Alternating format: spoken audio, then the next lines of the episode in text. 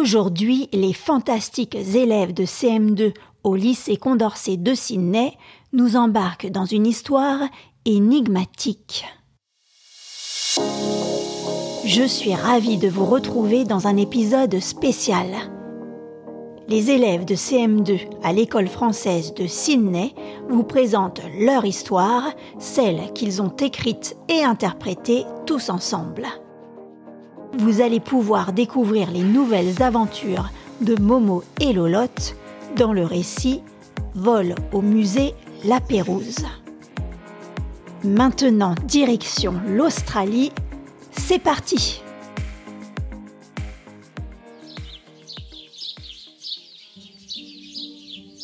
En vacances à Albi, dans le sud de la France, Momo et Lolotte visitèrent, émerveillés, le musée dédié aux expéditions du navigateur albigeois, La Pérouse. Alors qu'il passait devant le magasin d'un marchand de journaux, Momo, surpris, s'arrêta et s'écria Oh non Regarde ce journal Il y a eu un vol au musée La Pérouse de Sydney. Ah oui? C'est là que Farah habite, se souvint Lolotte. Tu as raison, appelons-la, acquiesça Momo. De retour à la maison, ils appelèrent leur amie australienne. G'day mates, ça me fait plaisir de vous entendre, répondit Farah. Après une longue discussion, les trois amis décidèrent de se retrouver en Australie pour enquêter sur le vol.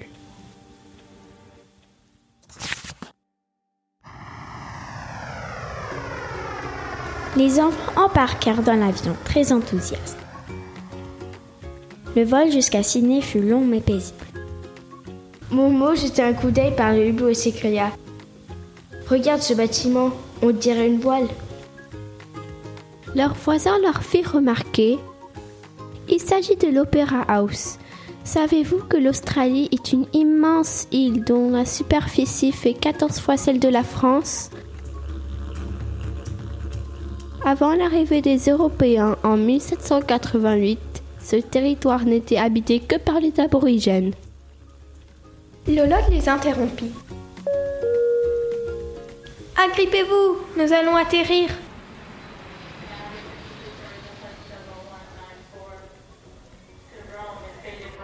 Plus tard, Momo et Lolotte retrouvèrent Farah dans le hall des arrivées.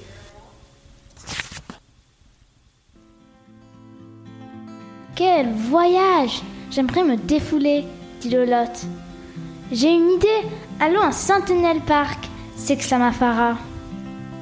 En arrivant, ils décidèrent de goûter un lamington. Momo entendit des rires. Mais qui se moque de moi? demanda-t-il. Personne C'est un. Soudain, un oiseau attrapa le gâteau de Momo. Kookaburra termina Farah. En se promenant, le trio découvrit des cacatoès avec leurs crêtes jaunes et des galas roses. Des cygnes cria Lolotte. Ils sont sales? Farah répondit en riant. Mais non En Australie, leur plumage est noir. Les amis profitèrent encore quelques heures du parc, puis rentrèrent se coucher.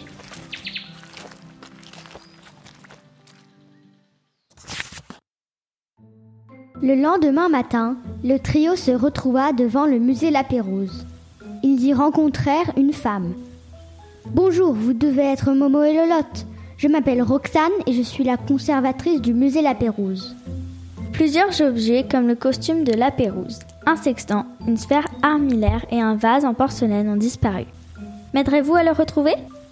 Oui, bien évidemment. Est-ce que c'est La Pérouse qui a créé ce musée? demanda Lolotte. Non, ce bâtiment servait de station pour les câbles.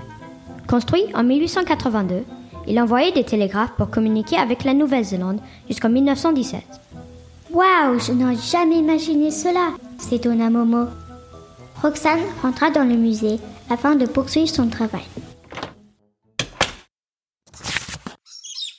Oh, des perruches Elles se sont envolées d'une maison s'exclama Momo, toujours devant le musée. Ah non, ce sont des loriquets, des oiseaux sauvages, répondit Farah. T'as le hockey? dit Lolotte. Mais non, des loriquets s'écria Momo. Farah expliqua. Ils aiment manger des banksias. D'ailleurs, les scientifiques en ont trouvé dans les épaves du bateau de La Pérouse car ils voulaient en rapporter en France pour les cultiver. Mais vous connaissez la fin tragique de son aventure. Pressés de résoudre l'énigme, les détectives en herbe se précipitèrent dans le musée.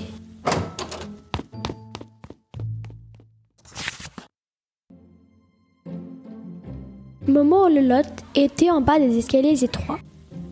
Mal à l'aise dans les petits espaces, le garçon décida de monter au plus vite. À l'intérieur de la salle principale se trouvait une maquette d'un grand voilier protégé par une vitrine.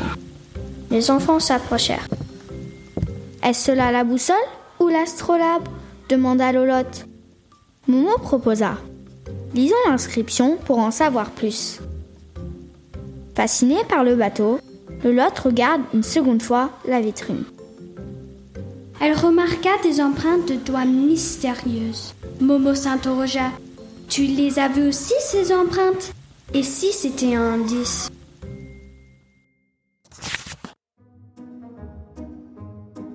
Momo se souvint que Louis XVI était à l'origine de ce voyage, mais aussi passionné par les sciences, la géographie et les nouvelles technologies. Ah oui, j'avais oublié, s'écria Lolotte. En plus, le roi souhaitait approfondir les découvertes de James Cook dans l'océan Pacifique, précisa Farah. Lolotte trouvait extraordinaire que le marquis de La Pérouse ait traversé les mers et les océans seulement pour des raisons humanistes. Farah ajouta Mais il voulait aussi faire du commerce. Contrairement aux Anglais, il n'était pas intéressé par la conquête du territoire australien.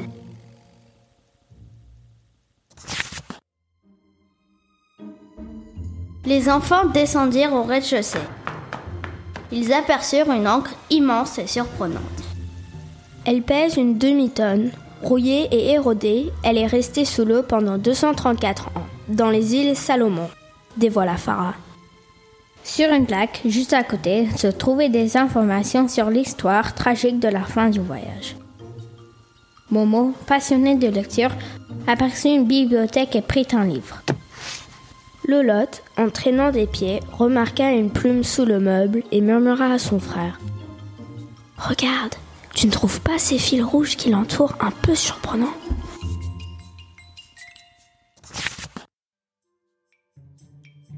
Et si on allait dehors chercher des indices s'écria Momo. Ils dévalèrent les marches du musée. Oh, mais regarde, il y a des traces d'empreintes animales s'exclama Lolotte. Momo proposa de le suivre. Les traces les emmenèrent devant une tombe. Qu'est-ce que c'est que cela? demanda Momo. Farah leur expliqua que le père receveur, un des dix savants et artistes de l'expédition, blessé à l'œil pendant le massacre des îles Samoa, était décédé à Sydney. Sur le point de partir, les enfants remarquèrent une touffe de poils à quelques mètres de la tombe. Prenons-la, suggéra Momo. C'est curieux.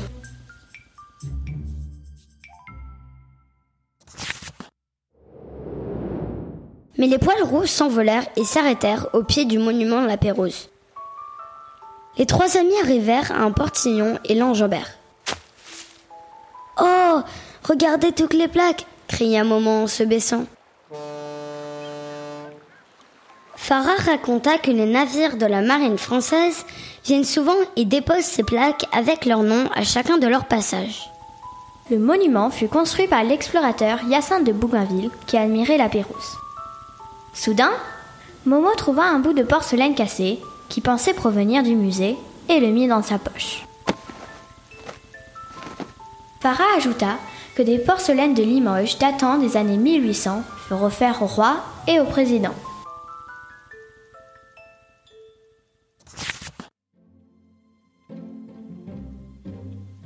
Le trio prit un bus pour l'opéra de Sydney. Lolotte ressentit de l'admiration en le découvrant pour la première fois. Momo demanda Qui a dessiné l'opéra? C'est John Hunsell en 1973, répondit Farah. Les explorateurs commencèrent à visiter. Ils entendirent des machines à coudre à travers une porte entr'ouverte.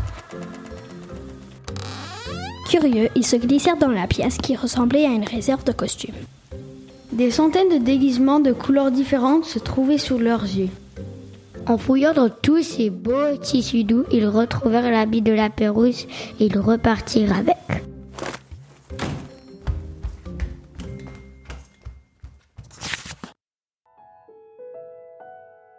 Après leur aventure à l'opéra, les enfants marchèrent jusqu'au quartier The Rocks. Ils arrivèrent au pub The Fortune of War. Farah expliqua que The Rocks, situé près du port principal, était le plus vieux quartier de Sydney. En payant leur ginger beer, ils aperçurent un vieux vase de porcelaine ébréché. Sortant de sa poche le petit morceau retrouvé près du musée, Farah s'écria Hé, c'est le vieux vase disparu Momo demanda au serveur s'il pouvait le prendre, et les amis sortirent ravis de leur découverte. Puis ils se dirigèrent vers George Street et virent un énorme pont magnifique. Oh, quel joli pont s'émerveilla Momo en montant dans le ferry. C'est le Harbour Bridge, leur apprit Farah. Il a été construit en 1932 par John Bradfield. Il mesure 134 mètres de haut. C'est un record. Le lot s'exclama. Oh Farah, Momo, regardez, de magnifiques pélicans. Je n'ai jamais vu en France. Un homme à la mer cria Momo. Il a dû glisser, dit Farah. Immédiatement, Lolotte attrapa une bouée et la lança à la personne qui remonta à bord. Heureusement que tu l'as vu, Momo. Les trois amis arrivèrent enfin à Darling Airport et aperçurent le mât d'un bateau.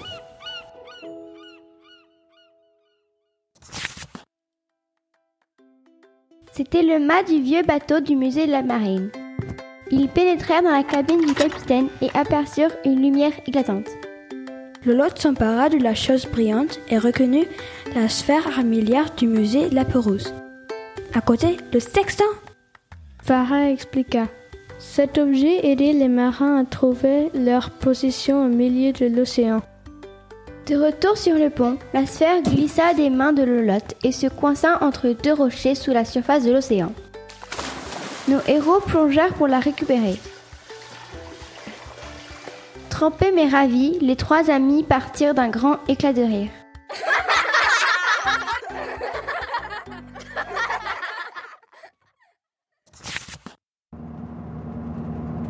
Ils prirent ensuite un bus pour ramener les objets volés au musée La Pérouse. Sur place, Roxane les attendait. Elle leur offrit des cours de surf pour les remercier. Les enfants lui dirent au revoir et très excités prirent un bus jusqu'à Maroubra Beach, nom qui signifie tonnerre en langue aborigène. C'est magnifique, murmura Lolotte. Accompagnés par le moniteur, les trois amis surfèrent de grosses vagues tout en se demandant qui pouvait bien être cet étrange voleur du musée La Pérouse. Toi aussi tu te poses la question? Observe bien les illustrations.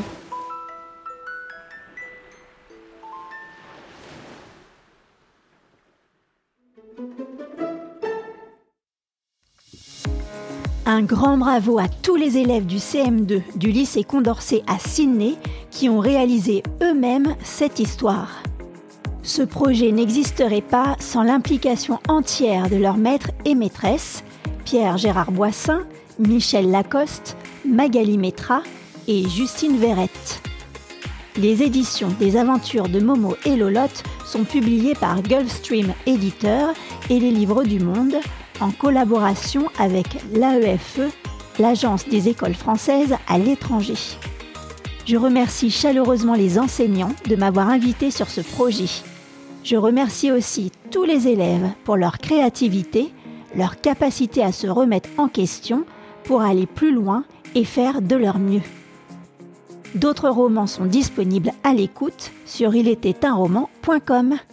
Merci et à bientôt